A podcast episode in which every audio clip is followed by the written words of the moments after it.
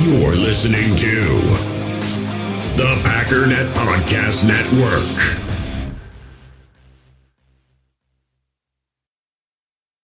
This episode is brought to you by Shopify. Whether you're selling a little or a lot, Shopify helps you do your thing, however you cha-ching. From the launch your online shop stage, all the way to the we just hit a million orders stage. No matter what stage you're in, Shopify's there to help you grow. Sign up for a $1 per month trial period at shopify.com slash special offer, all lowercase. That's shopify.com slash special offer.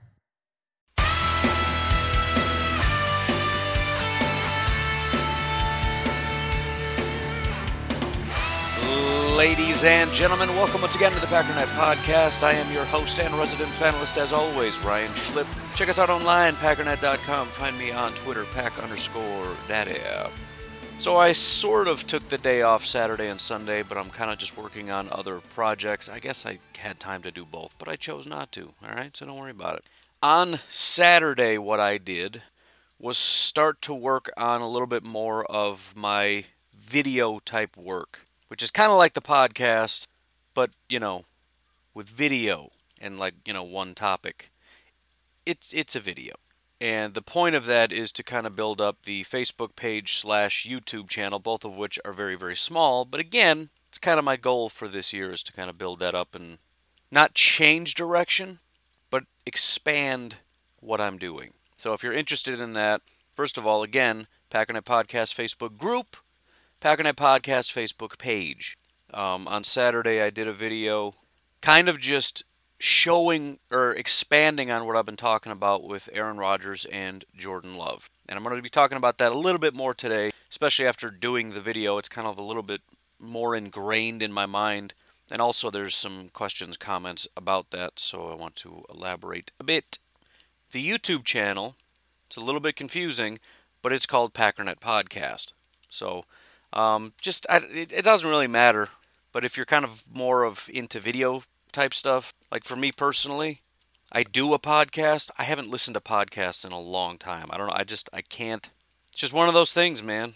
Sometimes I'm listening to podcasts from the second I wake up throughout the entire day, which I wish I could do. I just I can't get into it. I've just been on a music kick, but the point is, when I come home, I'm on YouTube pretty much all day. So, for those of you that are YouTube-ish, Maybe you're podcaster in the day, YouTube in the afternoon. Guess what? I got you covered, man. Go check out Packernet Podcast on YouTube again. Get in the uh, whatever. And then on Sunday, I did a mock draft because I do some draft work. On top of it is it is a video. I posted that in the Packernet Podcast Facebook group, so you can find that page if you want to follow over there. Otherwise, Pack Daddy NFL is that YouTube channel. Yes, it's a lot. That's my problem, not yours. Just saying, if any of this is interesting, this is where you find all that stuff. So on YouTube, you got Packernet Podcast and Pack Daddy NFL. One is for Packers, one is for the NFL Draft. And no, at this time, I have no intention of merging them because the NFL Draft channel is much bigger, and they will all get mad at me if I just only talk about Packers over there. So, anyways, that's pretty much it. Uh, if you want to support the podcast, links are in the description. Been babbling long enough. Let's get started. And let's actually talk about um, Mr. Jordan Love because I got a comment don't know who from, but it's a text message says, "Hey Ryan, talking about quick release of the football, let's not forget Love had 17 interceptions compared to Dalton's 14 interceptions last year. I had mentioned that he has a quicker release than Dalton. Another Trubisky, take it easy on the green Kool-Aid. First of all, sir, the Trubisky take, you stole that from me. I'm the one that said he reminds me of Trubisky. So I don't know what Kool-Aid you're talking about. But let's elaborate a bit. First of all, Jordan Love had 17 interceptions. Everybody understands this, and everybody's saying that's the reason he's a garbage quarterback and he'll never be good at anything. He had 17 interceptions in 2019 after he had a brand new coach, a completely new and horrible offensive line. He had nothing to work with, an entirely new scheme, etc., etc., etc. Let's also point out that in 2018, he had 32 touchdowns and 6 interceptions with a 158.3 passer rating. So, yes, things did fall apart when he lost his entire team and his coach and everything that is involved in it. So, I mean, it's it's fair to be concerned about 2019, but it's unfair to not acknowledge 2018 as though it didn't happen at all. 32 touchdowns, six interceptions. at Utah State. I mean, this isn't like Tua Tagovailoa who has five, literally five first round draft pick wide receivers on his team, as well as first and second round running backs, first and second round offensive linemen, uh, a world renowned Hall of Fame head coach, one of the best defenses in all of college football. No, this is Utah State with a bunch of freshman offensive linemen because all of his offensive linemen were gone. Andy Dalton, by the way, has never thrown 36 touchdowns in a season. College football season is shorter than the NFL season. And he has never thrown less than seven interceptions in a season, which is to say, touchdown to interception. Jordan Love has more touchdowns than Andy Dalton has ever thrown and less interceptions than Andy Dalton has ever thrown. And no, he's never thrown 158.3 passer rating. Also, Dalton still didn't throw as many touchdowns as Jordan Love did last year. So again, 2019 stats are concerning, which is why people said he needs to sit which is what he'll be doing in Green Bay. So maybe he's going to be a Trubisky. Again, that's his floor. If, if this is a problem, if this is a serious issue with Jordan Love, he's never going to be a good quarterback. And he will be a Trubisky, and this was a bad pick. But again, I don't want to completely give up on the guy because he threw a lot of interceptions one year. And by the way, I think he threw like five picks in one game. It was a horrible game. Everything was going wrong in that game. But again, that, that kind of really messes up the whole average. But there's one other note that I want to make on this that is different than Trubisky. Not necessarily meaning he's going to have a different career or that things can't go equally as bad, but the interceptions are entirely different. If you look at Mitch Trubisky, the thing that scared me, and again, I said this exact same thing about Andy Dal or uh, about ha ha ha ha about Jordan Love. The thing that scares me is he looks like a brilliant quarterback. He is throwing unbelievable passes. Pinpoint. He is very decisive. He is working his way down the field, and then at the most inopportune time throws an interception.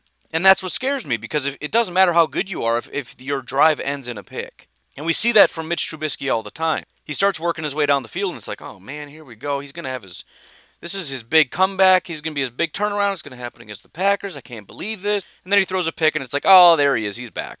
The biggest difference, though, is when Trubisky makes those throws those interceptions, a lot of the time, not every time, but a lot of the time when he does it, it's just a pass that makes you go, what in the world was that? Where was that even going? It, the accuracy, the decision, like there's not even a guy over there. It's a massive overthrow, underthrow, behind the head. It's just terrible, terrible throw. With Jordan Love, it's almost every single time a bad decision. It's not an accuracy thing with him. And I'm sure you can find situations where it was somewhat somewhat of an accuracy issue. But usually he'll he'll look over to his next read, see a guy open, throw it, and not realize the defender's squatting on it. He's baiting him. I feel like that's something you can teach. If, if your problem is accuracy, what are you going to do about that? That's the problem with Trubisky. You can't coach that. You can't teach him how to be accurate. When one in every 20 throws is just a horrible throw, I don't know at this point in the guy's career how you teach him to not be so horrible at throwing a football. Jordan Love, his accuracy is unbelievable. It's just the fact that his processing is a little bit off, and especially considering he's asked to be quick, quick, quick, quick, quick. And sometimes when he's quick, and also the other problem is he trusts himself too much. I think I can fit it in there. I think I can make that work. And I think sometimes, and, and learning from Mr. Cautious himself probably isn't going to be the worst situation in the world because Aaron Rodgers, this is kind of the whole point of the video, is the exact polar opposite of Jordan Love. Jordan Love sees that guy covered and goes, eh, you know what? I can get it there. And it's not that it's a bad throw, it's just that it was a bad decision. It's not that it went sailing off over the receiver's head right into the safety's arms like Trubisky. It's the fact that he sees a guy throws it, and then the linebacker who was just waiting for him to do it jumps the route. And I saw some Packers pundits on Twitter trying to say, "Well, that's a scheme. It's not a scheme issue. That's a Jordan Love issue. Don't no scheme forces you to throw to a guy who's being covered. Don't blame that on scheme. That's on Jordan Love. He needs to get better at that. And again, I don't disagree. If he doesn't get better and he's throwing this many interceptions, he's never going to be a good NFL quarterback. There is a mental processing problem. And if that can be fixed in the two years, three years, four years that he's sitting behind Aaron Rodgers, then we've got a great quarterback on our hands. If it can't be fixed, this was a bad pick. That's all it comes down to. And if I've been unclear on that, I apologize. I'm, I'm before the draft, I was very negative. Now I'm trying to help very negative Packers fans see the upside. And so, yes, it does come across as Kool Aid ish. But again, make no mistake, I, I'm the one who said he's a Trubisky right now. And in a different way, which means it, it is in my opinion, probably more solvable than Trubisky because, again, just errant passes once every 20 throws.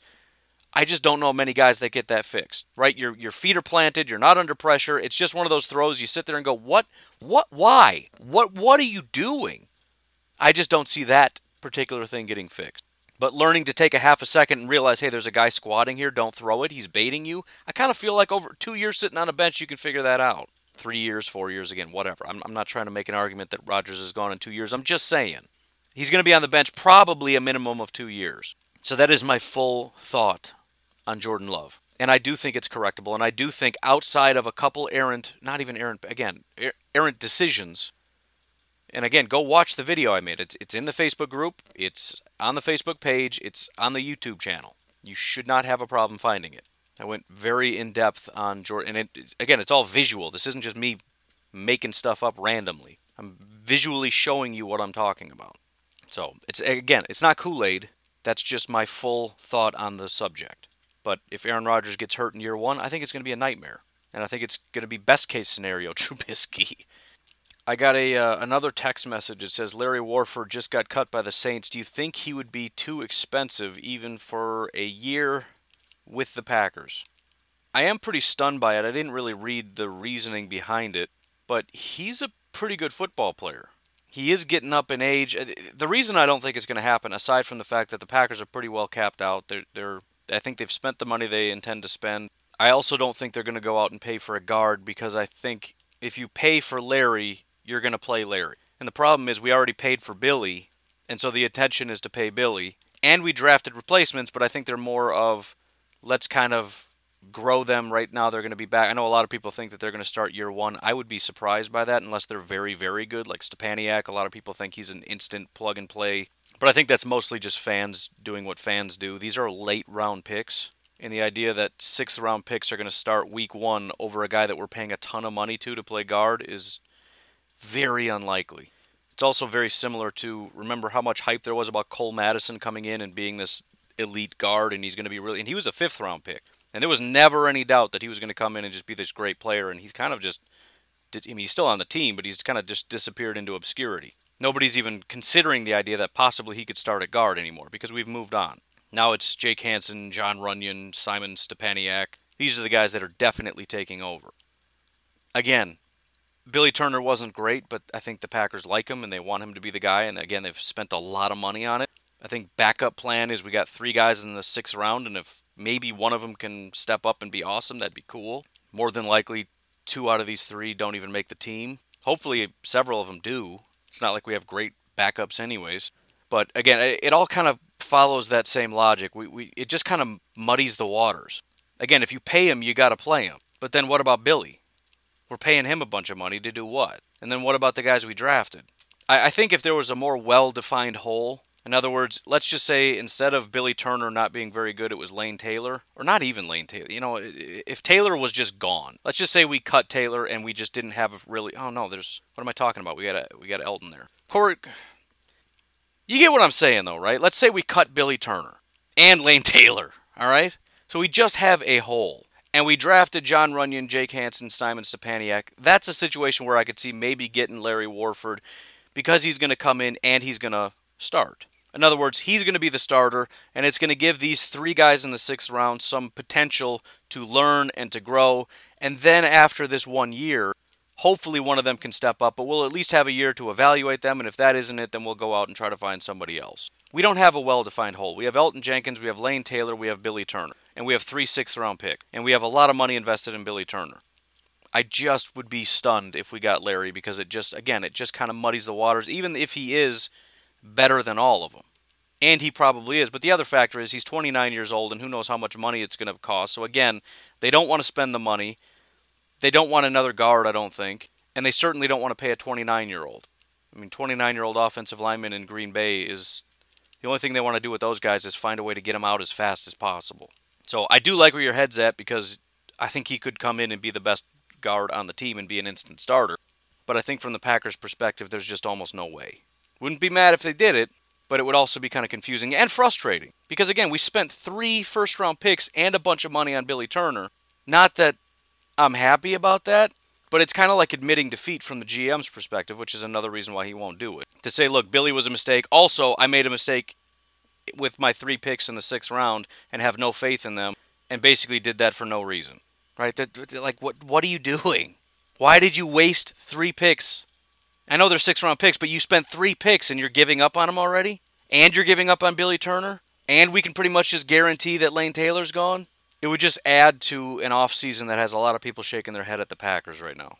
He's made decisions, he's got to live with them, and he, you know, Larry Warford is not living with those decisions and saying, you know what, I messed up, let's just hit the reset button. So, he's a good football player, he's not coming to Green Bay. And then uh, finally, as far as the voicemails go, I got another call from Andy. He wanted me to kind of elaborate on. Actually, I, I never really talked about it, but mention the fact that the Packers got really good value by trading up from 30 to 26 and only giving up their fourth. Basically, according to the the trade value chart, and I'm using the updated one, not the old uh, chart. This is based on more recent trades and whatnot basically, in order to get from 30 to 26, the Packers would have. The correct value was about an early fourth round pick. We gave up a late fourth round pick. In order to make the value worth what it's basically worth, it would have cost probably a fourth and a fifth. And so, yeah, the, the Packers did get very good value. They they obviously only had to trade uh, the fourth and not the fifth. The one funny and interesting thing about this is apparently they were on the phone with Seattle and had a deal in place and then made the comment to Seattle on the phone, "Hey, look, I'm sorry, we got a better deal. I got to let you go." The response from Seattle was, "It happens," and that was the end of it. The funny thing is, to get from 30 to 27 is a fourth round pick. So I'm guessing they offered them their fourth round pick to get up to 27, which is a good value. Talk to Miami just to see, hey, would you guys take a fourth round pick? And Miami's like, yeah, sounds good. So they're like, all right, hang up that phone with Seattle right now. We got a better deal. It's essentially what happened. So it is true that we did better from a value standpoint, but again, when you kind of just say out loud what happened, moving up to 26 is an early fourth, we gave up a late fourth, and essentially with our fourth, we got one more pick in value. In other words, giving up a fourth gets us from 30 to 27. We managed to get up to 26. Now, when you say it the other way, we should have given up a fourth and a fifth to get up there. It sounds like more, but you know, like on this chart, it's once you get past I don't know. I mean, it just it drops off exponentially. Basically, a fifth round pick really isn't worth anything, and that's kind of why it sounds like more than it is. But it is true that we got some pretty good value to move up. But again, our the value we gave up should have got us to 27, and we managed to get to 26. So, however you want to slice that up in your mind, great value, not a big deal. I'll leave that up to you, but that's just the reality of the situation. Anyways, why don't we go ahead and take a break right here? We'll come back and talk about some other stuff. In the hobby, it's not easy being a fan of ripping packs or repacks. We get all hyped up thinking we're going to get some high value Jordan Love card, but with zero transparency on available cards and hit rates, it's all just a shot in the dark. Until now, introducing slab packs from arenaclub.com, the only repack that provides real value, a complete view on all possible cards, and clear hit rates for each one. Now, when I buy slab packs on Arena Club, it finally feels like I know what I'm getting. And honestly, the best thing for me and my son is the fact that we're kind of novices into this. When I walk into a card shop with my son and a card says it costs $40, kind of just taking his word for it that that's a good value. So I appreciate the transparency on grading, as well as just getting excited about seeing what you could potentially get. Right now, you can get 10% off your first purchase by going to arenaclub.com slash packdaddy. Wow, that's crazy offer. 10% off a $400 slab pack. That's 40 bucks right there. Anyways, that's arenaclub.com slash packdaddy for 10% off your first purchase. So this is from quite a while ago, but there was a question, and since we mentioned him, we might as well get to it. If we decide to move on from Lane Taylor, what kind of trade value do you think he's going to have? Now, usually, again, kind of a fan thing, we tend to overestimate. Like, oh, maybe we get like a fourth form or something. The only comparable trade that I was able to find recently was Marshall Newhouse. In 2018, keep that year in mind, in 2018 he was traded for a 2021 conditional late round pick. That would be the equivalent of us getting a 2023 conditional late round pick. I think at best, based on what else I was able to find, it would be a fifth round pick. But the oldest player I was able to find at his position that was traded for a fifth round pick was 25 years old. Lane Taylor is 30 years old. I don't think we can get a fifth for him. The only thing I, I honestly, absolute best case scenario, Gutekunst is on his sell it game. If he can sell him to a desperate win now team as a legitimate starter, maybe we get a sixth round pick for him. That, in my opinion, is best case scenario. Let's uh, just to kind of solidify this, and again, a lot of this is that's my opinion. You guys make your own opinion. Let's look through some of the information here. Last year, October, the last time a guard was traded, the Cleveland Browns traded Austin Corbett to the LA Rams. They got a 2021 fifth round pick. So, again, this would be like us getting a 2022 fifth round pick, and Austin Corbett, should be noted, 24 years old. Now, is he as good as Lane Taylor? No, but 30 years old is a problem. So, again, absolute best, which I doubt could happen, fifth round pick, but even this is two years out, fifth round pick. Very unlikely. Um, also in 2019, the Vikings traded Danny Isidora to the Miami Dolphins.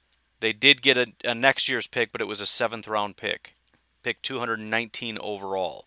The Buffalo Bills traded Russell Bodine to the New England Patriots. They got a 2020 sixth round pick. Now, this one, again, is kind of where I'm looking at sixth round being best case scenario. Bodine is 27. He's not 30, but he's also not 24. He's kind of halfway in between. As far as PFF production, they're about on par. I think if a team had to choose between Bodine or Lane Taylor, I think you'd take Russell Bodine. The other option, as several people did, would be to trade for a player. I don't know. I would doubt that would happen. I mean, we did have, for example, in 2018, the Chiefs traded Parker Ehinger for Charvarius Ward. And then the more popular one would be Cleveland Browns traded Kevin Zeitler for Olivier Vernon, which was a great trade, probably for both teams, because they're both good players. But Kevin Zeitler is light years ahead of Lane Taylor. So we're not getting an Olivier Vernon type player. We would be getting a Lane Taylor type player at a different position. And when you think about what you get from Lane Taylor, which is a mediocre player, where do you want to put it? You want to go get a wide receiver? Because he's not even going to start if you get a Lane Taylor type player at wide receiver. Maybe linebacker would be my preference because, again, I really just don't know that I trust Christian Kirksey all that much. But then again, you almost would rather just take a sixth round pick rather than a guy you know is just going to be mediocre because he's been doing it for three, four, five, six years. Might as well just take a shot in the dark and maybe you get lucky on a sixth round pick. I don't know. But that's that's sort of where I'm at with it. So that's that's that's really going to be my vantage point. Really, from there, it just kind of depends what we get. If anything, it's very possible that nothing comes of it and he just gets cut and we get nothing. But again, if he gets a, a fifth round pick, a sixth round pick, in my opinion, that's that's some pretty solid wheeling and dealing. Because again, he's 30 years old. I don't know how many teams are going to be that interested in him. So don't don't overestimate it. I know a lot of people want to say he's a legitimate starting offensive guard. We should be able to get instant compensation, probably a fourth round pick or whatever. Not going to happen ever. Never. If it does, he deserves GM of the year. One other thing I wanted to bring up here, again, just completely changing gears. We've talked about how what does Aaron Rodgers need to do? There's concern that Aaron Rodgers, from from from me, not I don't think most Packer fans are concerned. I am concerned. Just like I don't know how easily it's going to be for Jordan Love to transition away from what his flaws are. I don't know how easy it's going to be from for Aaron Rodgers to transition to what it is Matt LaFleur needs. But I do know that it's possible. I know Drew Brees made a, a slight change. And again, that's my favorite comparison in modern day because you have Drew Brees, who's always been a good quarterback, but there has been a transformation. And if you look at his released uh, time to throw metrics, there is a period about three years ago where that dropped. In other words, the ball is getting out of his hand much quicker. And it's not a direct correlation to when the Saints became a elite football team. They've always been very good, but suddenly they are an elite football team. But clearly there's a correlation between that and Drew Brees getting much more recognition. Right, he's always had very good completion percentage numbers. He's a great thrower of the football, but his numbers right now are astronomical. And I think a lot of that has to do with the system that he's in, much quicker throws, easier throws, higher completion throws, and that's kind of where Aaron Rodgers can go with this. And for a guy that likes to be safe, this is a pretty good um, scenario for him kind of a weird paradigm with Aaron Rodgers where he likes to be safe, but he also likes to take the deep balls. Right? He likes to throw the ball as deep as he possibly can. But he has to feel confident that it's going to be there. So it's, it's, it's a weird thing. But there is another comparison that I find interesting. After the 1994 season, when the Denver Broncos went 7 and 9 with Wade Phillips, they went out and hired Mike Shanahan. Kyle Shanahan's dad, the originator of all of this stuff. This style of offense, which obviously has evolved over the years, but it all originated from here. That Denver Broncos team that beat the Packers in the Super Bowl, that was this system. And similarly, when you have a guy like John Elway, as they did, they tended to throw the ball a lot more than they ran.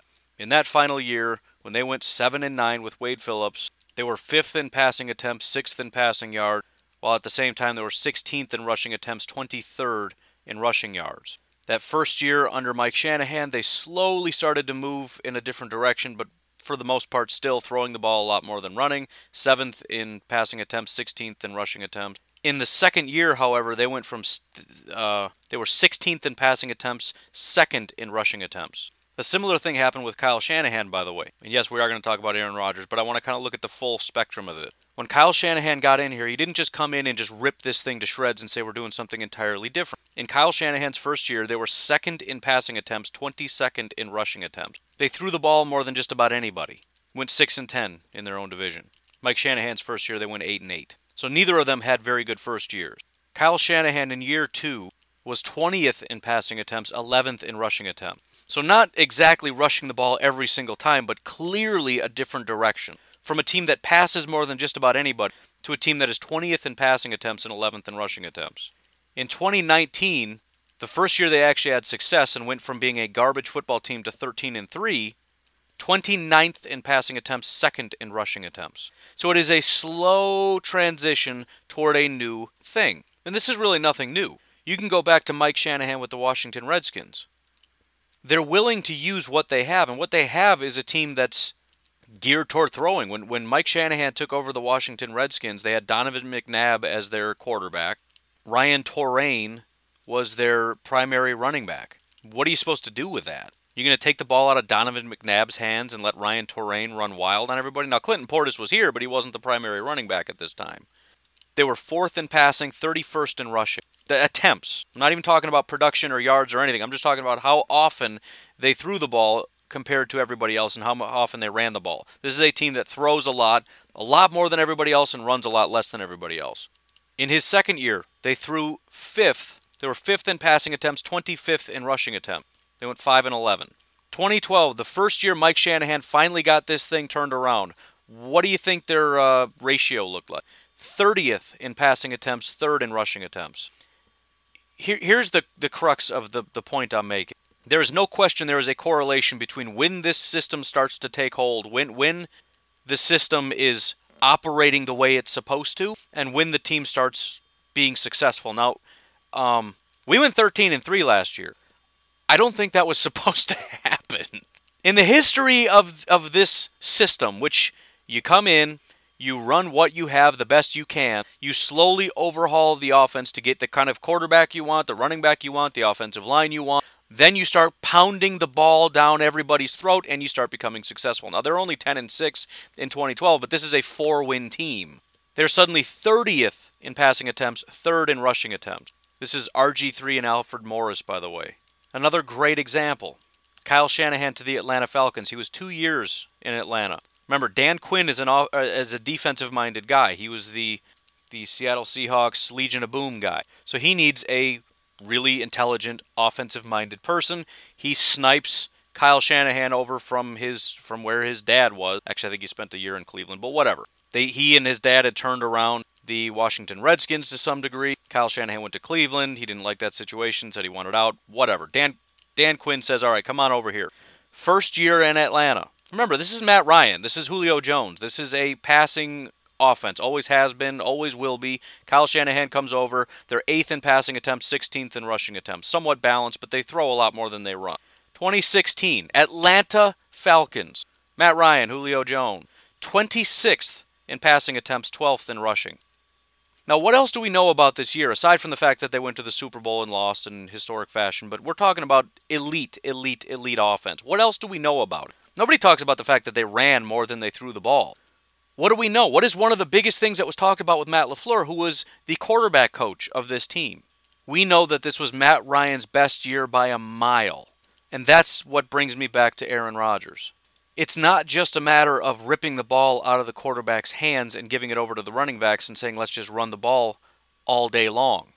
It's about quarterback efficiency. And it doesn't even lessen the stats necessarily. If you look at Matt Ryan's stats in 2016, this is one of the lowest amount of attempts that he's had in the last, I don't know, since 2012.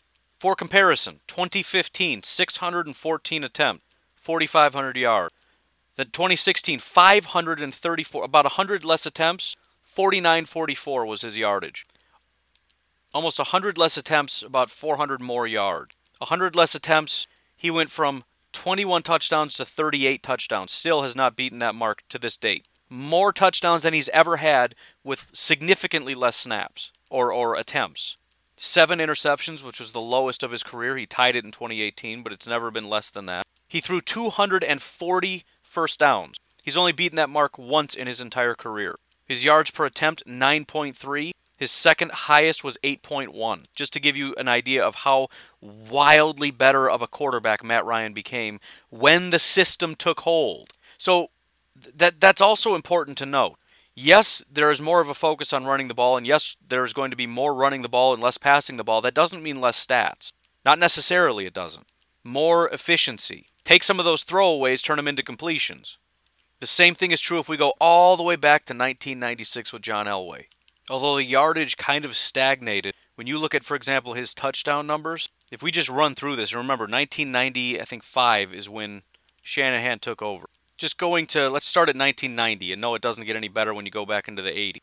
15, 13, 10, 25, 16. That's what he did through the 90s. Shanahan comes in 26, 26, 27, 22. He'd only broke 20 touchdowns once in his entire, well, eh, twice in his entire career.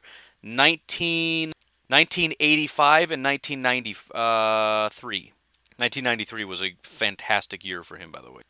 He, he his lowest was 22 after Shanahan got there. So again, they're running the ball a lot more, but his touchdowns are through the roof. His interceptions, by the way, are down. And of course, the biggest thing is not only are we helping to make the quarterback more efficient, not necessarily making him crazy with stats, but just more efficient, we're providing a balance to this team between run and pass. So he's becoming more efficient, and we have a much more lethal run game to complement this. Shanahan gives them their their biggest season since what 1991, probably even before that. But I think they had like 11, 12 wins in 91. Now in 96, Shanahan's second year, they go 13 and three. They lose that first game in the playoffs. Heartbreaking, all that terrible. So very sad. But as we know, 1997 they come back. They go 12 and four. Again, 20th in passing, 6th in rushing, so they're running the ball more than anybody. They beat the Jaguars 42 to 17 in the playoffs, beat the Chiefs 14-10, beat the Steelers 24-21 and beat the Packers 31-24, win the Super Bowl. So again, we can all be mad. We can be mad that we're not going in the direction that we want to go in in getting wide receivers. And again, the Packers were not opposed to getting wide receivers. They wanted to get wide receivers, it just didn't happen that way. But this thing doesn't take hold until it takes hold. The success over in Washington, the sec- success in Atlanta, short lived, but success. Obviously, it was only short lived because Shanahan got hired away to the 49er. The success in San Francisco, which, by the way, took like four, three, four years. The success in Denver. By the way, the success in LA with the Rams and McVay. That was year one with Sean McVay. He came in. I mean, this is a team that didn't have very high attempts on either side of the ball because they never had the ball because they had a horrible team. But year one, 24th in rush in passing attempts, 9th in rushing attempts, they go 11 and 5. The next year it was 14th in passing, 8th in rushing. They go 13 and 3. So I mean, the, the bottom line is we're going to go in this direction. This is why we hired him. We want this level of success, not just because eh, the whole McVay thing was dumb. This has nothing to do with McVay. McVay was was under LaFleur in Washington when they worked together. Sean McVay was the tight ends coach Matt LaFleur was the quarterback's coach. Now, maybe they're on technically on the same level of the hierarchy tree or whatever, but come on, quarterback coach is ahead of tight ends coach, there's no question. I'm sure he got paid a little bit more. The point is, though, when Washington got blown up, they decided to keep McVay. They liked something about him. They kept him on. He became the offensive coordinator, so then he surpassed where LaFleur was. It just kind of happened that way that McVay kind of got his start before Shanahan, but they were bred from the same tree. He's not under because he spent what, 1 year as his offensive coordinator? Suddenly Sean McVay built him? Give me a break. They both studied under the Shanahans. They learned from Mike Shanahan and then under Kyle Shanahan, who was the offensive coordinator. And then again, LaFleur got some extended learning under Kyle Shanahan and then went and, and played with Sean McVay. And I'm sure he learned quite a bit from Sean McVay because he, he became a head coach and had his own style and all this stuff. But everything Sean McVay knows, he learned from the same guys that taught Matt LaFleur. So that whole narrative was dumb. This isn't about Sean McVay. This isn't about instant success. All this stuff the media kept talking about, trying to trash the Packers, saying that, oh, you're just trying to get any old guy that plays for Sean McVay gets a job. That might be true for the Bengals, who hired Sean McVay's, I don't know, what was he? Was he the offensive or the quarterback coach for like a year? That might be true there. Matt LaFleur is carrying on a long, long tradition that goes back into the 90s. That's what we brought over. The guy that can implement that history in Green Bay. It's not it has nothing to do with the Rams. Nothing. And again, we've seen several examples. Sean McVay was the anomaly. By the way, Matt LaFleur is the anomaly. 13 and 3 in his thirst, in his first year? That very rarely happens. Sean McVay's the only other coach that did that. And by the way, that was 11 wins in his first year, went on to go get 13 wins in his second year. Very unusual situation.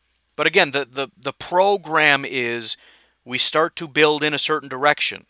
And that direction is we need to get the offensive line, which if you look at the Rams, if you look at the the 49ers, one of the first things they did after that first year is go out and target offensive linemen. We need the offensive linemen that we need. We got Billy Turner last year, wasn't great, but again, he wants to get his offensive linemen. Got some six round picks this past year. I'm, I'm thinking, again, next year, I'm telling you, Matt LaFleur wants offensive linemen. He wants his guys. Usually that's year one. But we've had so many other needs, and Brian Gutekunst comes in and he's trying to fix a lot of problems. And I think he's done a good job, starting with the defense. Now he's trying to help Matt LaFleur, but Matt LaFleur needs a lot of stuff. He needs offensive linemen, but apparently there was nothing there. We could also use wide receiver, but that didn't quite pan out. He would also like to get a running back that can handle the workload because, again, we're going to be running top 10 in the NFL as far as attempts. If not, I mean, that's, that's clearly his intent, just looking at how this works. You're not going to find a Shanahan offense that is not 10 top 10 in attempts. 49ers, Rams, all the way back to the early 2000s with the Washington Redskins, on and on and on and on back to Denver. So we got to get that guy, the guy that's going to be able to care, handle that load. And we know that's not Aaron Jones. Aaron Jones is a great running back. He's not a 20 carry per game running back. And we don't really want Jamaal, although he can do it, to be a 20 carry per game running back because he's just he doesn't quite have the upside that A.J. Dillon does, let's just say that. And then we got DeGuara because he's another piece of this. Again, Mike Pettine wanted certain things in order to make his system work. We brought in Mike Pettine not to just be a guy, like, here's our pieces, you're really smart, figure out how to make them work. No, no, no. He comes with a whole program. And he's saying, look, I'm going to run my program, but I need certain things. Here's my needs. And we overhauled the defense to get the guys that he needs to run his particular system. Shanahan's no, or, uh, LaFleur is no different. And again, I don't I don't think the plan or the expectation was ever 13 wins from anybody including LaFleur. I don't think Brian Gutekunst had any expectations we'd get 13 wins because that's not how basically any of these things work. If you just follow the history of it, the expectation would be Matt LaFleur would come in here, we would throw the ball a lot more than we would run the ball because that's, you know, generally you just stick with the system, you stick with the guys that you have and this is a team that is geared toward passing, so you just kind of work with that. You end up getting maybe eight or nine wins, slightly better season than last year. We're heading in the right direction. Then we overhaul the roster, get that offensive line, the running back, the tight ends, all this stuff in place that you need to run your system. You come back, you end up being, you know, 17th in passing, 8th in rushing, and you get 11, 12, 13 wins or whatever. And maybe it takes three years like it did for the Redskins or it does for the San Francisco 49ers but that's sort of the program. 13 wins was never the expectation. And I do think that puts you in a tough bind because the plan is you get nine wins, you, you continue overhauling the offense, and nobody would complain because everybody would look at it and say, well, you need to overhaul it. The problem you face now is when you have 13 wins and you're one game away from the Super Bowl, nobody's thinking overhaul anymore. And everybody's looking at you and saying, don't overhaul. Get those extra couple pieces, stick with the system you have, and just just try to win. The problem is that that's not the plan. And you're kind of stuck. And I'm sure there was a moment where you thought maybe we should. Maybe you should just have LaFleur kind of run this Mike McCarthy offense style of thing. With a with you know, this whole blending the McCarthy Rodgers with the LaFleur and try to find a happy medium between the two and we'll go out and get you a couple wide receivers and a, a tight end and, and try to make this thing work as it is. But that's not the plan. And at the end of the day, you got to stick with the plan and continue overhauling. And that might blow up in your face. If they overhaul this and they run the ball the fourth most in the NFL and they're throwing 28th most in the NFL and Aaron Rodgers is furious and you're not winning games, people are going to lose their minds. But again, you're not bringing Matt LaFleur over here to run Mike McCarthy's system. You can leave Mike McCarthy in place to do that. This is a long-term vision. We're changing it. And again, the 13 and 3 thing was a was a fluke. That was never supposed to happen. It's a great thing, and it, it, was great for the locker room, and you can see how much talent this team really has. And that's that's the the bonus to all this. This thing isn't even running right, and it's still beating everybody. It's it's ugly and it's sloppy, and they're still winning. If you remember last year, one of the one of the biggest attributes that this team had that it hasn't had in a long time is the will to live. How many times in 2018 did we see Aaron Rodgers trot out there, they go three and out, and the whole team just gave up, and you knew it was over. You knew they were going to lose the game because they just they just gave up already. Aaron Rodgers gave up, the offense gave up, the defense gave up. It's like they didn't care anymore. They didn't want to play. They weren't talking to each other. They weren't celebrating even when they got like touchdowns, first downs, nothing. They just gave up. This team never gave up. They fought to the bitter end, and that right there is a championship mentality. So there's a lot of really good pieces in place, and there is a ton of talent. I mean, can you imagine trying to tear down a race car and you kind of got it half put together and you got stuff kind of falling off? You know, the wheels wobbling as it's driving. The hood kind of pops up and goes flying off the car, and we still come in, in like third place in the race. And, th- and that's the thing. That the question now is we got this car all half disassembled and tore up, and it's in terrible shape. Do we just put it back together the way that it was? and see what happens, or do we finish rebuilding this? Do we finish taking these last few pieces off and putting it back together the way that we intended?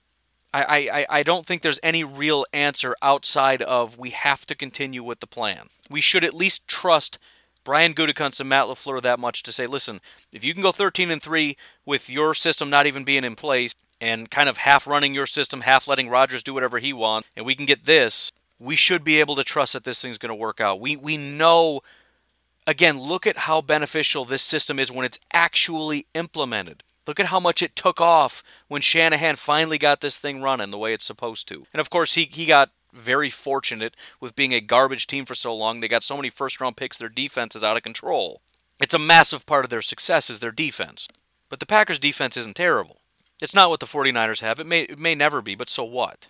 They also don't have Aaron Rodgers running this thing. They don't have anywhere near the running back. They don't even have good running backs. And that's one of the benefits of this system as well. It doesn't matter. The 49ers running backs get hurt, a new guy comes in you've never heard of, and guess what? He's just as good as everybody else. That's the same problem the Rams were having. The Rams got this elite running back, which makes a lot of sense because you're a run first team, and then they get hurt and somebody else comes in, and guess what? He's just as good. A lot of this is based on system, and one of the benefits, as I've said before, of having more of a system and the strength of your team being the system is that the players are less important. This has been this has been critical for a lot of teams. One, one, one of the biggest and best things that could happen to an NFL football team is to find a system that doesn't need elite quarterbacks. Because teams are all handcuffed to these 30, now getting close to $40 million a year quarterbacks because that's what you have to do if you want to win. You got to have a top tier quarterback. Now we've got some teams that don't really have that that are finding success, and a lot of those teams just so happen to be Matt LaFleur, Kyle Shanahan, Mike Shanahan, Sean McVay type teams. Jared Goff is not a world famous. He was he was drafted as though he could be. He's not an elite quarterback, and outside of a Sean McVay style system, he's going to be garbage. You go send him over to you know Tampa Bay or New Orleans, although New Orleans is kind of running a similar thing. But the, the, bottom line is send him to some other places where he needs to be the hero. Send him to Green Bay in 2018. He is going to be so bad. The same can be said for uh, um, Jimmy Garoppolo. Now, he had success in New England too. What about, well, New England has a system as well. Very system orientated, oriented, orientationed, all that. Which, by the way, is another benefit to Jordan Love. Because Jordan Love doesn't even have to be Aaron Rodgers. If he is, all the better. But he doesn't have to be. He has to be as good as what? Jared Goff? Pfft. Okay. So so there's a lot here. What's the point? There's a lot of points, to be honest.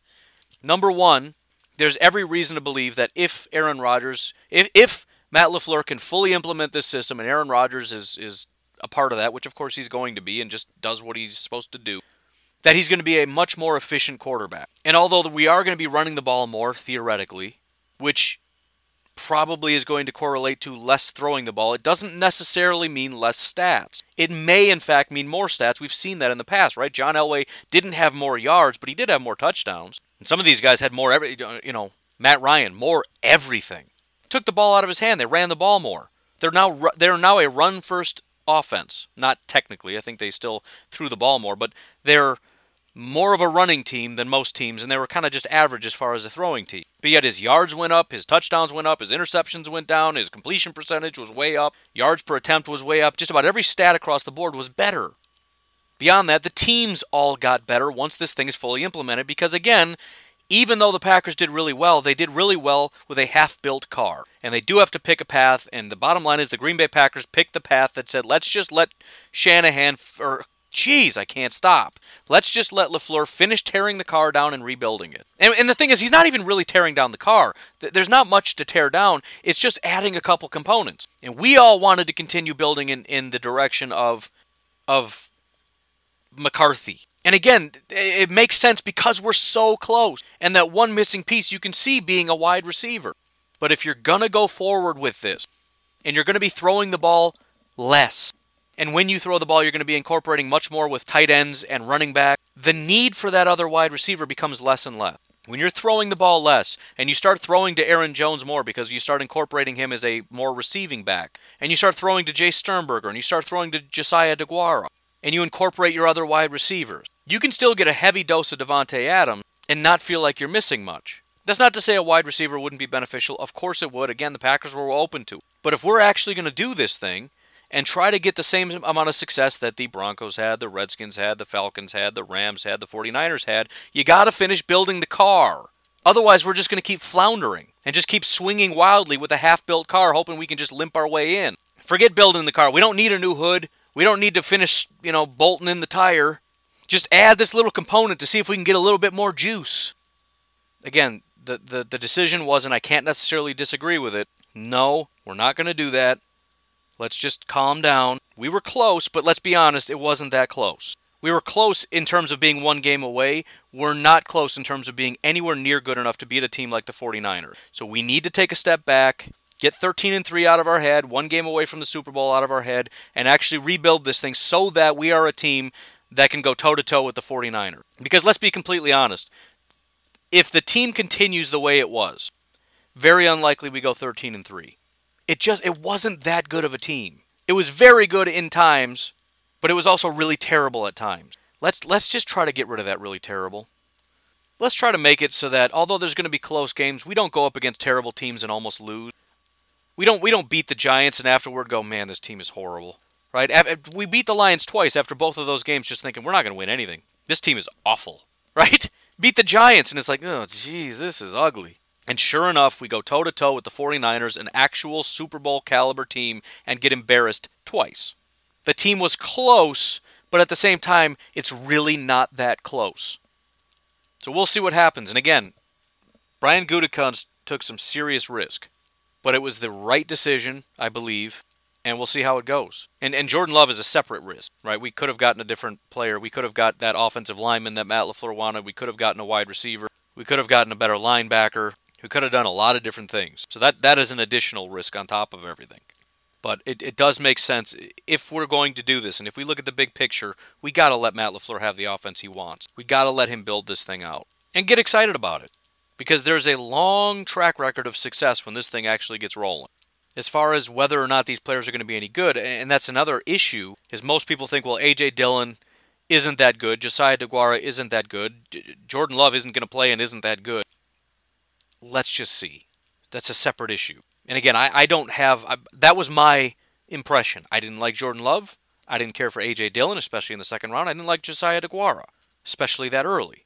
But I, I don't have any reason to doubt Brian Gutekunst, who I feel like has done a pretty good job. Now, you got some crabby people on Twitter who want to point out all the misses while refusing to acknowledge that every team misses pretty much all the time. But I still believe Rashan Gary is going to be a good football player. I do believe that. I think Darnell Savage is going to be a good football player.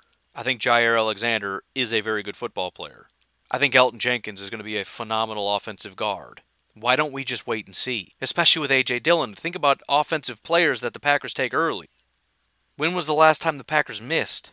Just try to get excited until there's a reason not to get excited, all right? But again, that's sort of the thought behind it, the theory behind it, the big picture behind it, and also what we have to look forward to. This thing, when it's fully operational, is a is a work of art, and we've got one of the best quarterbacks in football to be able to run it. Not a lot of these other teams have had that. The Redskins had RG3, the 49ers have Garoppolo, the Rams have Goff. The two examples of good quarterbacks, Matt Ryan, they went to the Super Bowl in that first year that they took hold, right? It was the second year, but it was the first year that it really started to take hold. Matt Ryan was the best quarterback in the NFL. Hands down. Matt Ryan is not the best quarterback in the NFL. He was that year.